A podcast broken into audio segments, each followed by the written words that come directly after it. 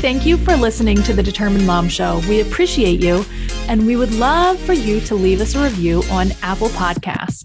This will help us reach as many other moms as we can. Don't forget to download your 10 things you should be doing to get more clients from Google Search Guide at rebrand.ly forward slash Google 10.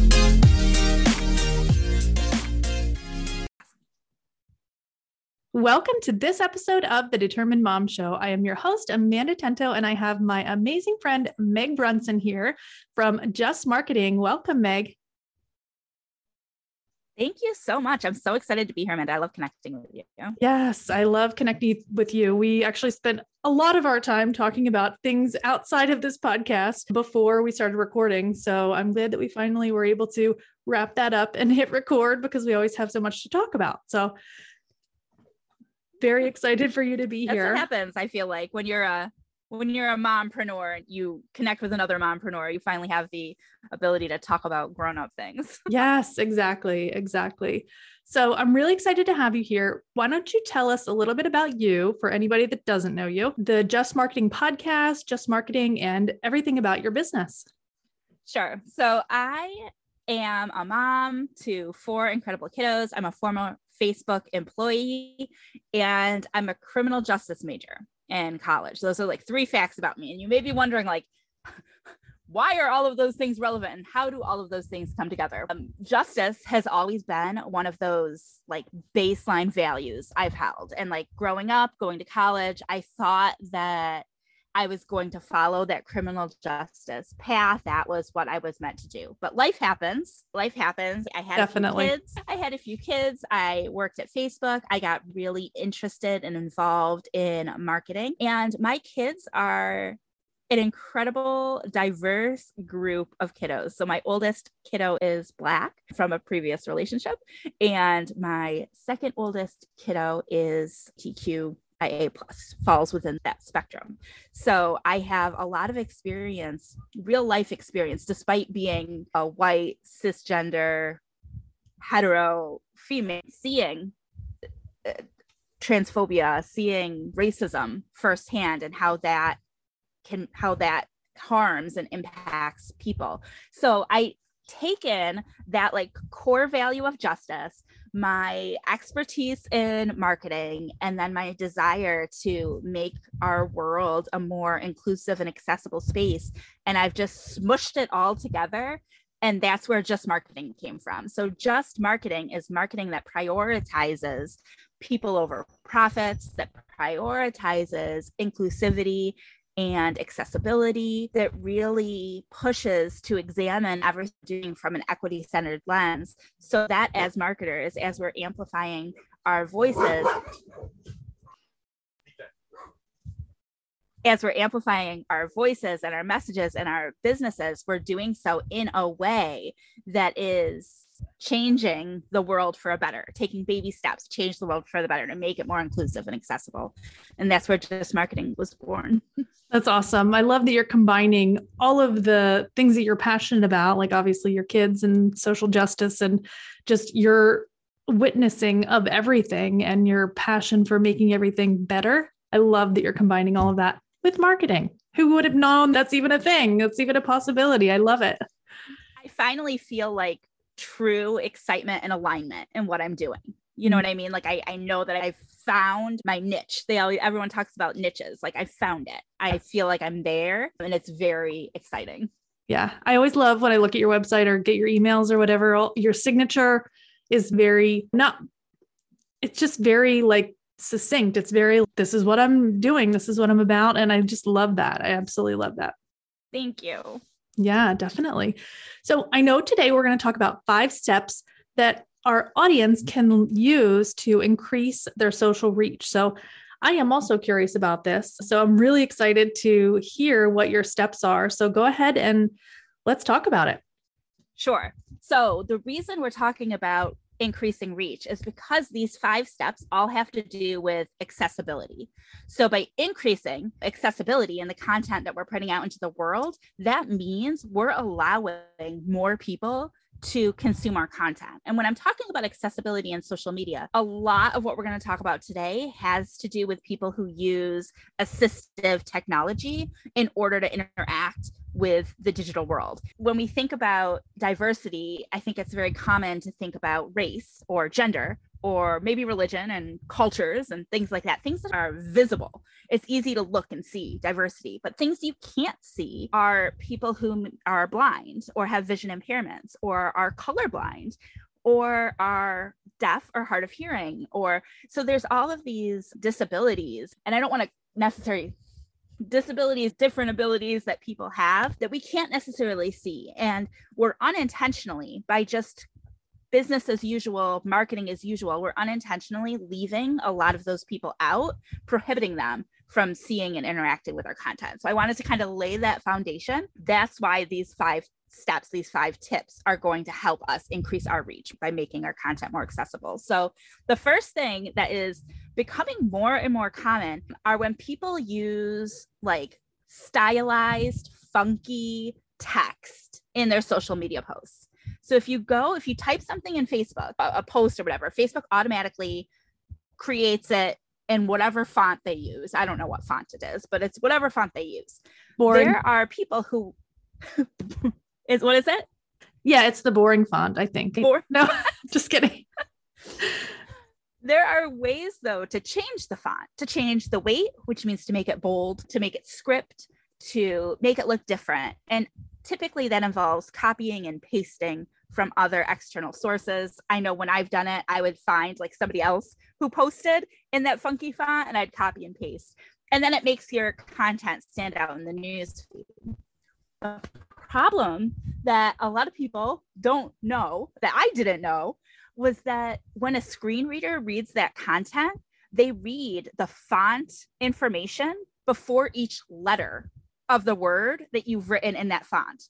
So wow. if you wrote hi Amanda in in bold and then it said the rest, it would be like Times New Roman font H, Times New Roman font I, Times New Roman font A, Times New Roman font Oh my goodness. It's so overwhelming. Like it's awful. They would almost need to be writing it down in order to be able to understand what it says. If you've ever heard a screen reader, even they sound very robotic. So sometimes it's hard to even follow along with what they're saying. And I have an example of it that I have on the website so that you can go and actually listen to what it sounds like. It's awful. Wow. And I often and I, like I said, I see people doing this all the time. The recommendation is just don't do it. Just don't use those funky fonts. Just type into the social media platform the way it's meant to be used. And that will allow more people to be able to consume your content. Because if you're using an assistive technology, you're just going to skip over it and the message is lost. Wow. That's a great one. That's that would be enough for a whole podcast. I can't wait to hear the other four points. So yeah, I know I have to keep I have to keep it succinct because I, I, have done a whole podcast on each of these things. Yeah. The second one I want to talk about is camel case. Camel case is the practice of capitalizing, and sorry, I'm talking with my hands if you're watching on video, but camel case is the process of capitalizing the first letter of each word when you're smushing words together, like in a hashtag or a username or a URL.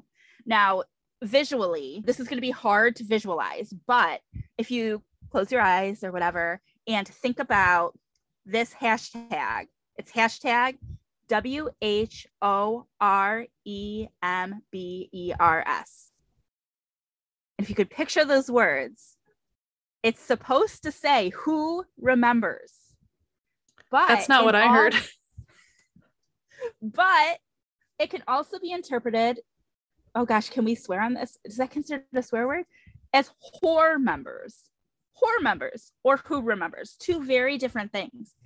Another really common example that I love is Susan Boyle. Do you remember Susan Boyle? She was like a opera singer from Britain's Got Talent, I think. And when she released her album, they wanted to use the hashtag Susan Album Party. But another way you can break those letters up is S U S so either Sue's or Sus, anal bum party. Oh wow. Right? Yeah, that's that's that is not what they wanted to get across.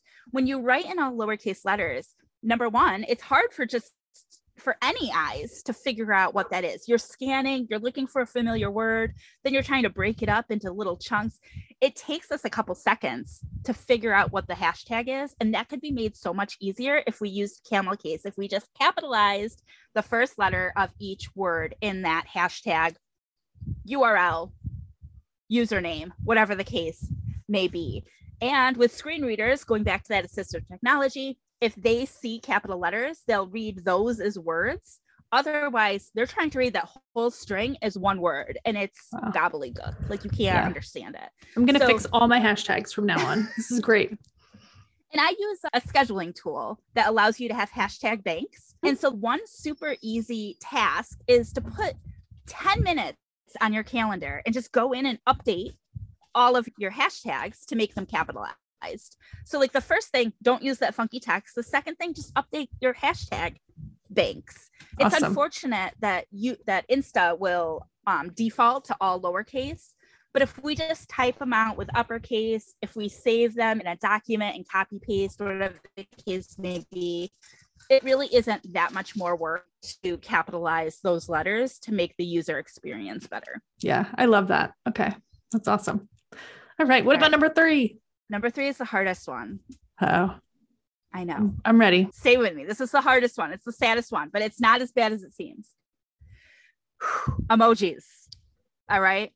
I love emojis. We love these little guys, but we have to dial it back a little bit. And there's some rules we need to follow with emojis. So, emojis have built in alt text, basically. So, when you use an emoji, a screen reader knows what to say based on how it's programmed. Side note, you can check emojipedia dot I believe it's dot org to check what the the screen reader will say when it sees that emoji. So there's a lot of difference in emoji. There's um, one emoji that looks like two hands pressed together. And I know some people use that as a high five, some people use it as praying hands.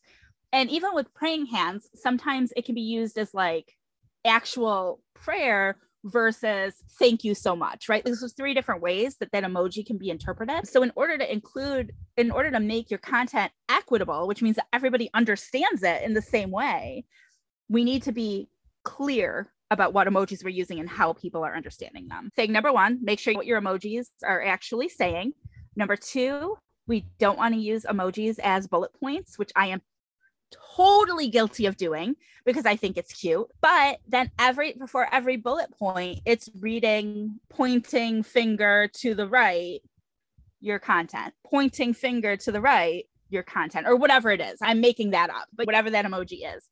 And the same way that that funky text can get exhausting, annoying, overwhelming, using too many emojis can feel that way too. So emojis should be used to enhance your message, not to be or replace your message. Don't replace words with emojis. Best practice would be to use one to two emojis per post to put them at the end of your message after your call to action wouldn't it be sad if someone got to three or four emojis and then never then tuned out so they never got to your call to action? Again these are tough right? Because we love these emojis. And another again this could be a whole podcast episode but there are skin tone emojis. So there's yellow and then there's five skin tones. And i started using the skin tone that most closely, in my opinion, represented me. I felt like that's what I should be doing.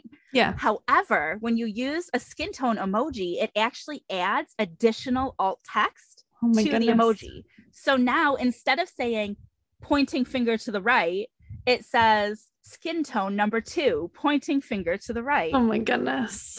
And so suddenly it's like uh, using the yellow emoji can actually be more accessible because there's less feedback that assistive technology is delivering to the people. So I could go on and on forever about emojis, but there are just a few, a handful of things to keep in mind with how we handle emojis. And I feel like at this point, you might want to go listen to that emoji episode because there yeah. are more things. You make the decisions that are best for you. I should have said this in the beginning too, right? Like doing any of these things doesn't make you a bad person. Like you don't know what you don't know, and you don't have to change everything all at once.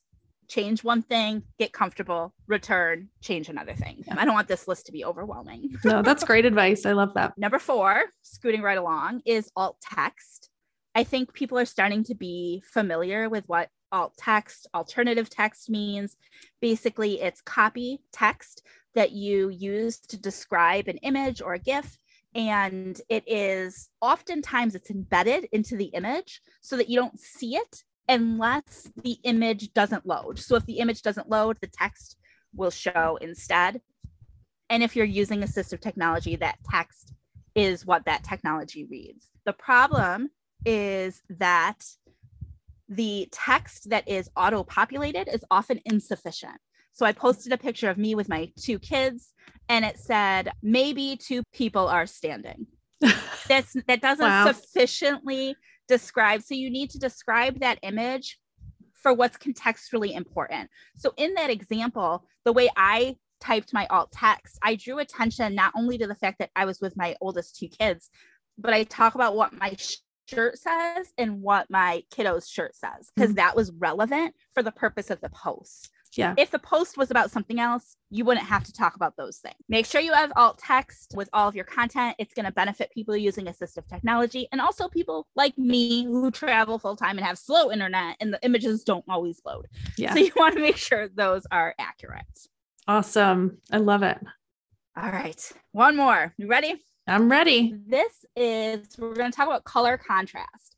This is relevant for people who have any sort of vision impairments or blindness or color blindness, or even people who prefer to use the internet in grayscale, which I didn't realize was a super popular thing. But grayscale reduces some of the strain on the eyes. So if you're dealing with like internet eye pain, that could help. So for these people, color contrast is important because if the colors are too similar, when it's in grayscale or when they have different vision abilities, they're not able to differentiate the difference in color. So for this example, I'm specifically talking about text on a background. So the background color and the color of the text. There has to be enough contrast in order for it to be accessible for people. And there's an actual number. It's 4.5 to 1 is the hmm. contrast. And you're probably thinking, what the heck does that mean? And how do I determine what the contrast is? And I'm going to give you a link because the link is not pretty, but I'll give you a link that you can put in the show notes and you can actually plug your colors in and it will tell you what your ratio is. And it has a really easy scale that says if you pass or you fail. And so what I did is I plopped in my I have two or three common background colors and then two or three common like bold colors.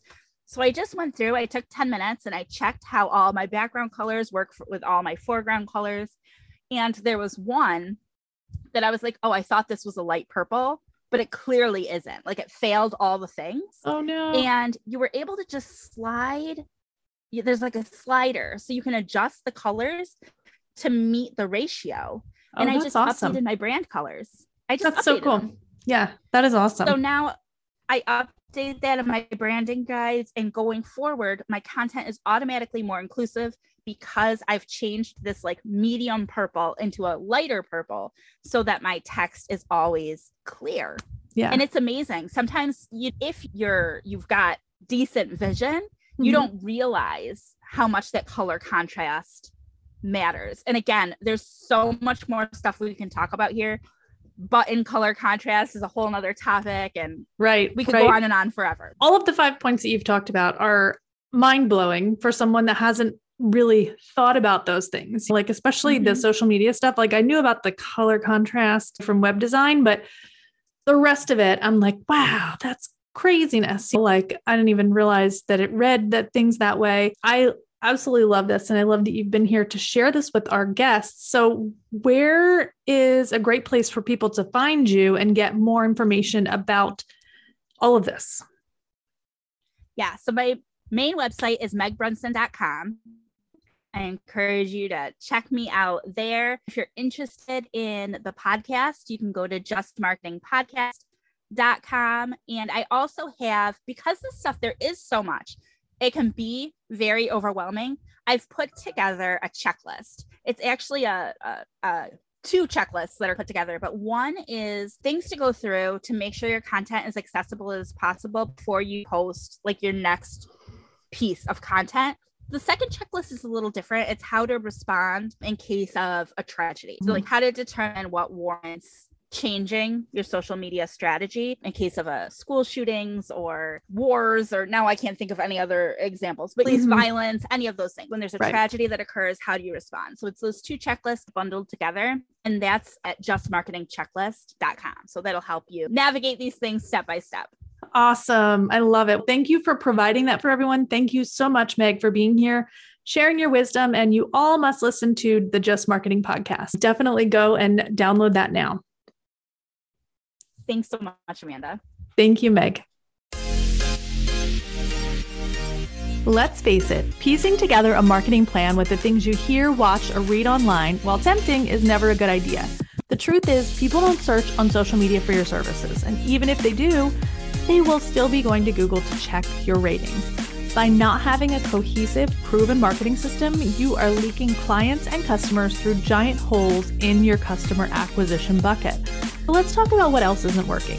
Posting tirelessly on social media, tracking followers as a business metric for success, paying for ineffective marketing, buying glossy ads in coupon magazines, spending time replying to comments, paying others to manage your social media with no actual sales coming in. So, what is going to work? Having a proven marketing system in place will plug every hole in your bucket and allow you to begin to fill up with new customers and to also retain and nurture your current ones. Go to tdm marketing forward slash six dash marketing dash musts and download our free guide to six marketing musts guaranteed to get you more customers.